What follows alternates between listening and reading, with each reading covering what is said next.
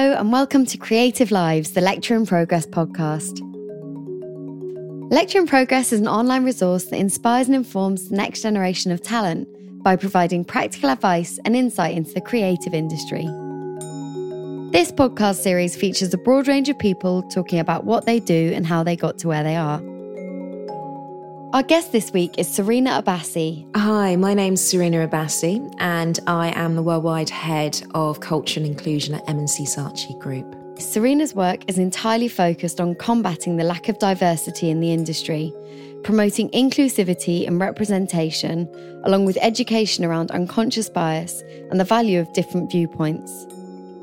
Alongside this, she's also studying for an MA in post colonial culture and global policy as well as serving as an advisory board member for diversity promoting platform The Other Box.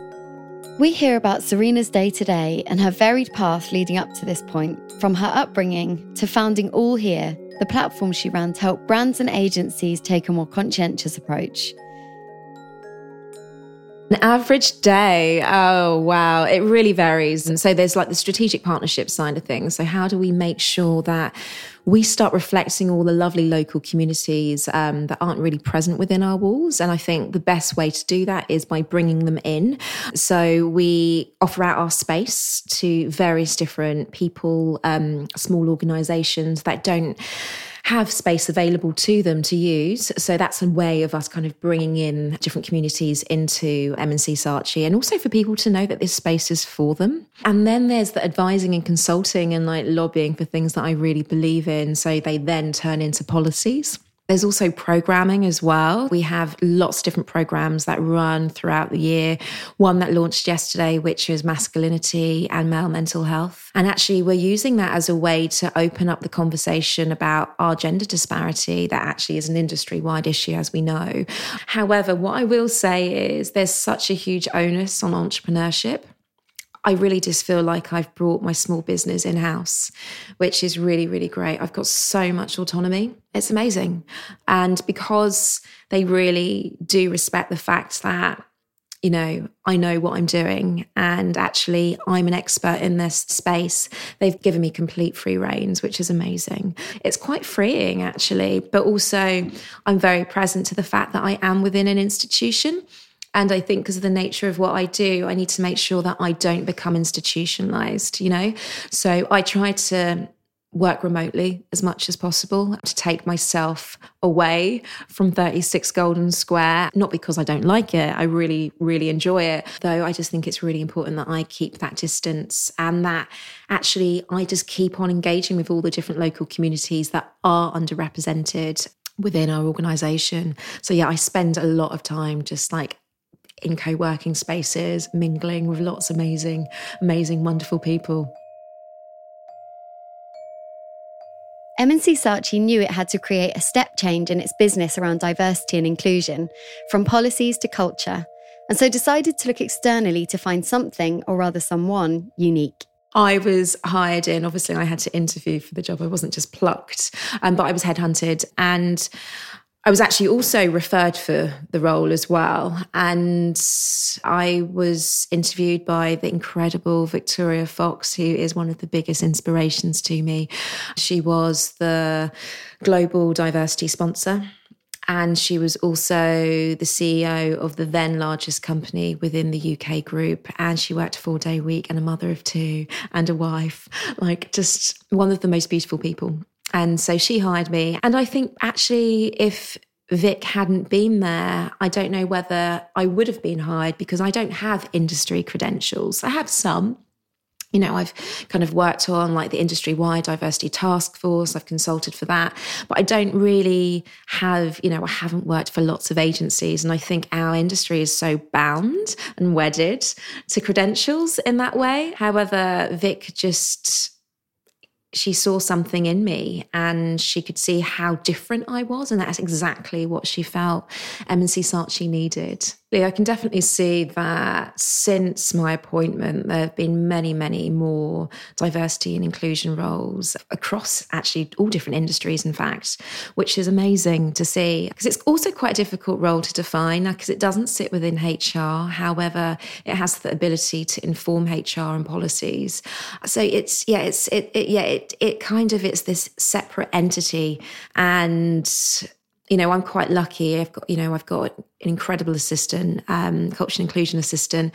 I've also got all the co-chairs that look after the five different employee-led networks that we have. So I've got a really great support system. But my worry is for other people going into these types of roles that don't have those support systems set up or just don't have the finances to set them up because a lot of these roles don't have a budget attached to them. There is progress. However, I don't feel that it's fast enough to keep up with the outside world. What we've done at M&C Saatchi, we've like totally embedded our diversity inclusion strategy into our business strategy now. And something that we do, we acquire businesses, we create businesses with people We've really reframed what diversity, inclusion, and accessibility looks like for us, which is wonderful. And something that I speak about a lot at work because I work directly with the global CEO is you know societies are changing. Our society is changing. We have to move with that change. So yeah we're moving you know as an industry we're progressing but we're not progressing fast enough it takes time and it takes really dismantling yourself to really be self reflective and actually see that, you know, meritocracy is a myth. Actually, we've got here based on could be whiteness, it could be able bodiness. All these different things have meant that we have been able to gain access into a space, obviously, and that's not even going into social capital. You know, who do you know? Your network. You know, your network is your net worth, as they say. So, yeah, we're doing a lot of work to kind of look at the systemic issues because essentially our business is just a microcosm for society. However, it's deep work and it's quite painful. And it means looking at the power and looking at where power lies within us and within the organization. And also, I suppose, being willing to give up some power to a degree, um, which isn't comfortable for many people. Serena shares details of a difficult upbringing, but one that has led to greater empathy and understanding, now an essential part of her role. I had a very violent upbringing and and you know, I know most people probably don't talk so candidly about themselves and their upbringing, but I think it's also really important to talk about violence and all the different parts that kind of make us who we are.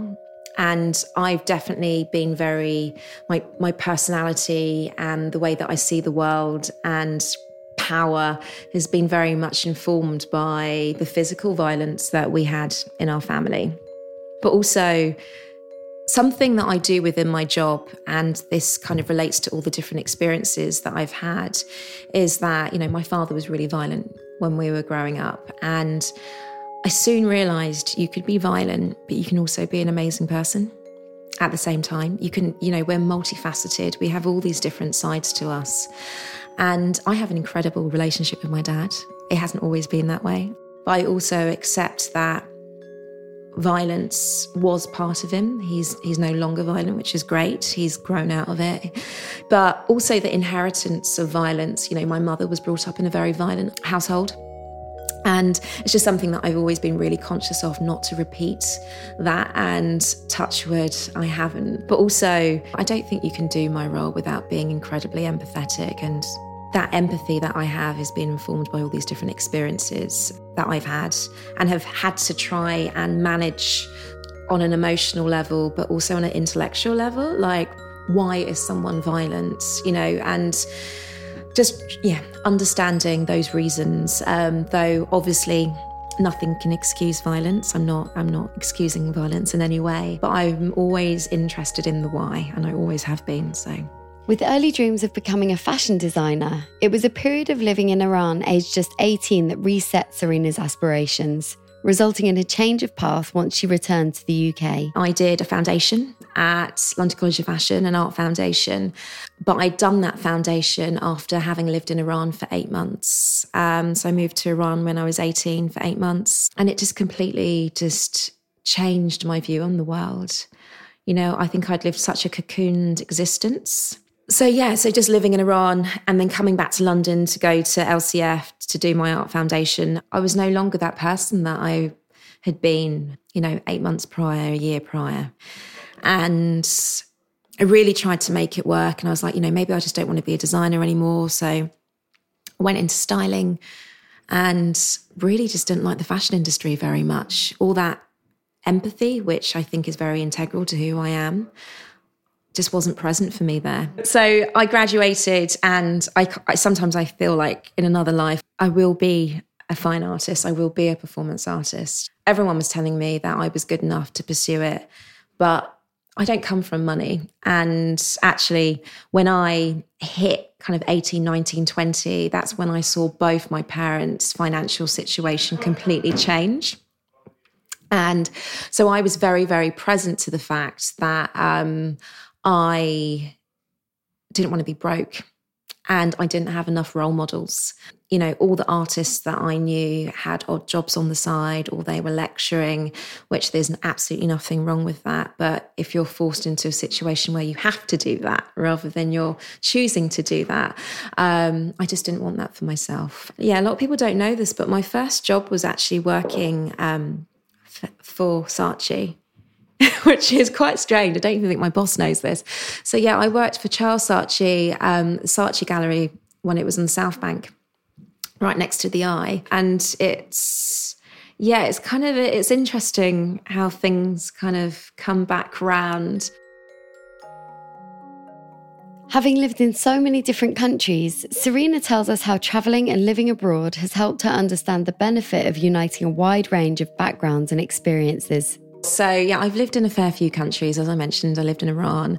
Also, spent a lot of my childhood in Canada because my dad's sister um, lives in Vancouver. So, we would literally get carted off for like three months, 90 days, because that's as long as our visa would allow us, every year from the age of eight to about 17, 18. No, 17. I was in Iran at 18. Post 18, I'd lived in the Netherlands. So I worked on a music project in the Netherlands, lived in America, trying to really find my feet as a performer. So, yeah, lived in lots of different places and also um, fell in love with a beautiful Basque woman. And we moved to Madrid so she could do a master's. She's still a really good friend of mine. So, yeah, lots of different experiences. I'm very much moved by my heart. And and I always just say that all the experiences that you have, they're like, you know, shiny, pearly buttons that you just embellish yourself with you know, you might not see how that experience is going to lead to something, but it will at some point. It will give you an access point. It will give you an opportunity to connect with another person in a really profound way, and you never know where that connection will take you. Next, Serena tells us how her art eventually informed the founding of her business, All Here. You know, when I was making art, it was always about helping people connect to themselves so they can better connect to each other.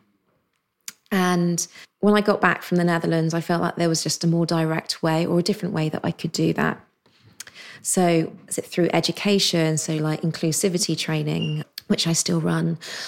Is it through, you know, talks like so interactive talks, inclusivity training? Is it through bringing different types of people to work on different creative briefs? So I was running a creative hackathon for a period of time. So I decided to set up this small little business. It doesn't exist anymore. The reason I decided to set it up is that I felt that I can't remember the name of this African American musician, but you may have come across it in an article where he decided to travel around America to where the KKK were quite prominent. Um, in different parts of the US. And he would go to their meetings and he would talk to these KKK members as an African American man. And through just that process of connecting and being proximate to someone that has a completely different viewpoint to you, lived experience to you, their minds opened and actually he it was about 300 people that had left the KKK just due to being in proximity and sharing and having a willingness to kind of understand a different perspective on the world. And and that's why I decided to go into it. And I could just see that there was a huge lack of education. When I lived in the US, you know, amongst my white friends, I was their only friend of color. Amongst my black friends, I was their only friend that didn't just identify as black, I also identify as Asian, mixed race. So um, that was the driving force. Finally, Serena gives us her advice for both those wanting to get into the industry and those wanting to make the industry work for them. Yeah, so I'd like to give two bits of advice, or a few bits of advice, but the advice from a standpoint of how do I get into the industry? And then once you're in the industry, how do you make it work for you? So, our industry, like most industries, are based on nepotism. And the reason why that's still very much alive within our industry is because when a business doesn't have a central recruitment function and the recruitment then falls upon line managers, for instance, to do the recruitment on top of the mammoth day jobs already, then they're just going to take the easy route, which is they're just going to hire someone that they worked with in an agency a couple of years ago. And by bringing that person in, there's you trust them. So there's that. And then there's also the affinity bias, like that person reinforces things about yourself. So that's why we've got a very homogenous industry. That's one of the reasons. So building up your network is an absolute imperative. Um, you can do this in so many different ways. Like social media is so amazing. You can access pretty much anyone. Like our worldwide CEO, Moray, is on Instagram and his Instagram is completely open, you know? It's, it's just fabulous. And, um, and I know that's quite rare because I don't think most people of his seniority would ever be as open as he is. Um, so, yeah, so build up your network. The best advice that I can give, and this is what I did. So, there was someone that I wanted to meet. And I just knew that this person, if I was able to meet her, she could really open up things for me within the advertising industry. And she did. And however, she wasn't responding to any of my emails. So I looked on her website and I could see who sat on her advisory board. And I was like, right, I can see that person is speaking at an event um, with someone that I actually know. So I went to that event obviously said hi to my friend and then made a beeline to this person that sat on the advisory board of the person that I wanted to be introduced to. And I was just really, really open with her. I was like, I really want an introduction to this person. I've sent multiple emails, she's ignoring them. Will you introduce me? And nothing works like a referral. Like, you know, when someone actually makes that personal, because it's about humanizing, isn't it? You know, you're not just an email, you're actually a person um, that someone that you trust has met and, and is putting you forward. So this person made the introduction and things just completely opened up. However, when I came to meet this person who I'd been wanting to meet with, who I'd been sending emails to, even, you have to make a real point of adding value to them. It's not a, about just taking, taking, taking, taking. And I think that's where most people go wrong with the idea of networking. You know, if you're a busy person, there are so many people that want a bit of your time. I can tell you from personal experience the amount of emails that I get and requests for like a coffee or a cuppa. And so, yeah, if you can actually bring some value to someone, that's what I've done with all the people that I've connected with, I've tried to give value to them. And that's why I also have those relationships still. Those relationships have actually turned into like real deep, meaningful friendships. So that's a way to get into the industry. And another way is, you know, once you're actually in the industry, is find a mentor and find a sponsor. So, difference between mentorship and sponsorship. A mentor is someone that does something very similar to you, or someone that you aspire to be like um, in regards to their profession or even personally. It's about them helping guide you through that process. And then a sponsor is um, someone that can actually open doors for you.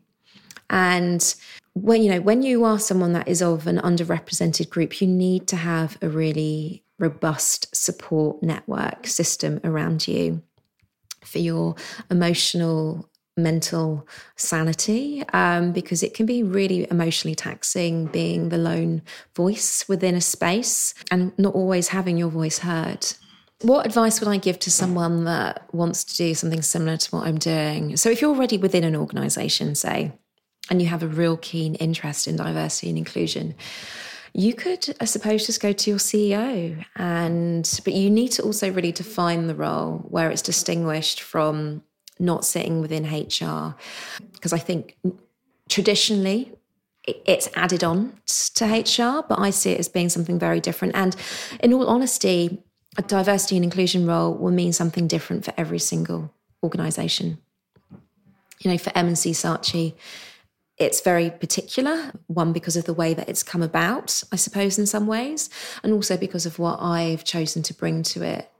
And give them your reasons, you know, really pitch to them, you know, as if you were pitching a business, you know, pitch to them why you feel that this is needed and how is this different to what HR are doing or what other people are doing, say, like the marketing team, regards to programming, for instance.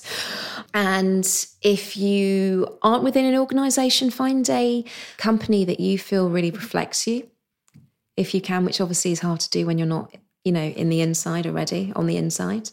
Yeah, so find a business, find a company that really reflects you, which is obviously difficult to do if you're not um, in the inside already, and and pitch to them. And obviously, there are loads of roles coming up, so you know, just go on any job site and just see what what exists already. But I think pitching to businesses is a great way to go especially if you can really highlight the value that you as an individual will be bringing. You know, with M&C Saatchi, I was able to bring my network. Even though for such a huge brand, they don't have a network that extends to underrepresented communities in the way that I do. So that's the value that I bring to them as a brand. This episode of Creative Lives was brought to you by Lecture in Progress. It was presented by me, Indy Davis, and the guest was Serena Abbasi. The editor was Ivor Manley. Lecture in Progress is made possible with the support of a number of brand partners. They include GF Smith, Google, Sky Creative Agency, Colophon Foundry, the Paul Smith Foundation, and Heffler & Co. For more information, check out lectureinprogress.com, and you can also find us on Instagram and Twitter.